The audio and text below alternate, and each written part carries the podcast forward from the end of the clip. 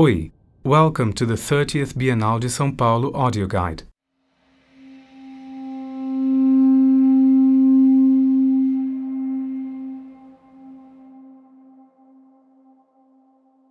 Continuing the axis of works defined in the section first as works of archaeological spirit, archive based works or language based works, the visitor will find in this section neighboring the post abstract languages works by Tehching Hsieh, Benet Rossell, Martin Legon, Thomas Zip, Ali Kazma, Edi Hirose, and Patrick Jolley.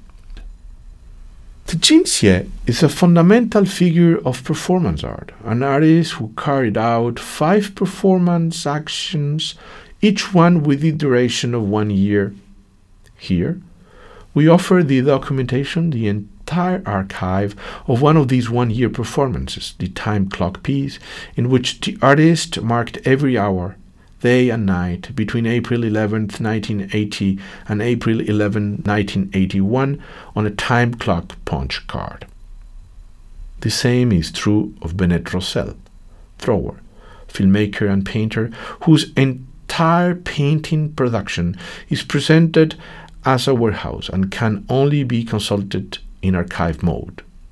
In it, painting becomes a conceptual and archaeological gesture.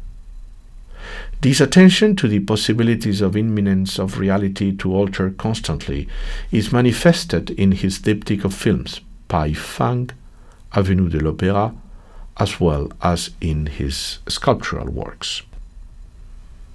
Archives of images, archives of actions, memories, locations, archives of landscapes and ritual sites are the material of the other artist here closed by the works by Martin Legon, Thomas and Ali Kazma portray individuals in the face of regulations of testing, education, labor, etc. Portraits both absent and present, silent and eloquent, in which ordinary humanity is presented in work and everyday life. Set facing one another alongside the ramps, Edi Hirose and Patrick Jolley, in their works, elaborate various different constellations of place, of inhabitants, and of rituality. They are topologies of life, dystopias of space.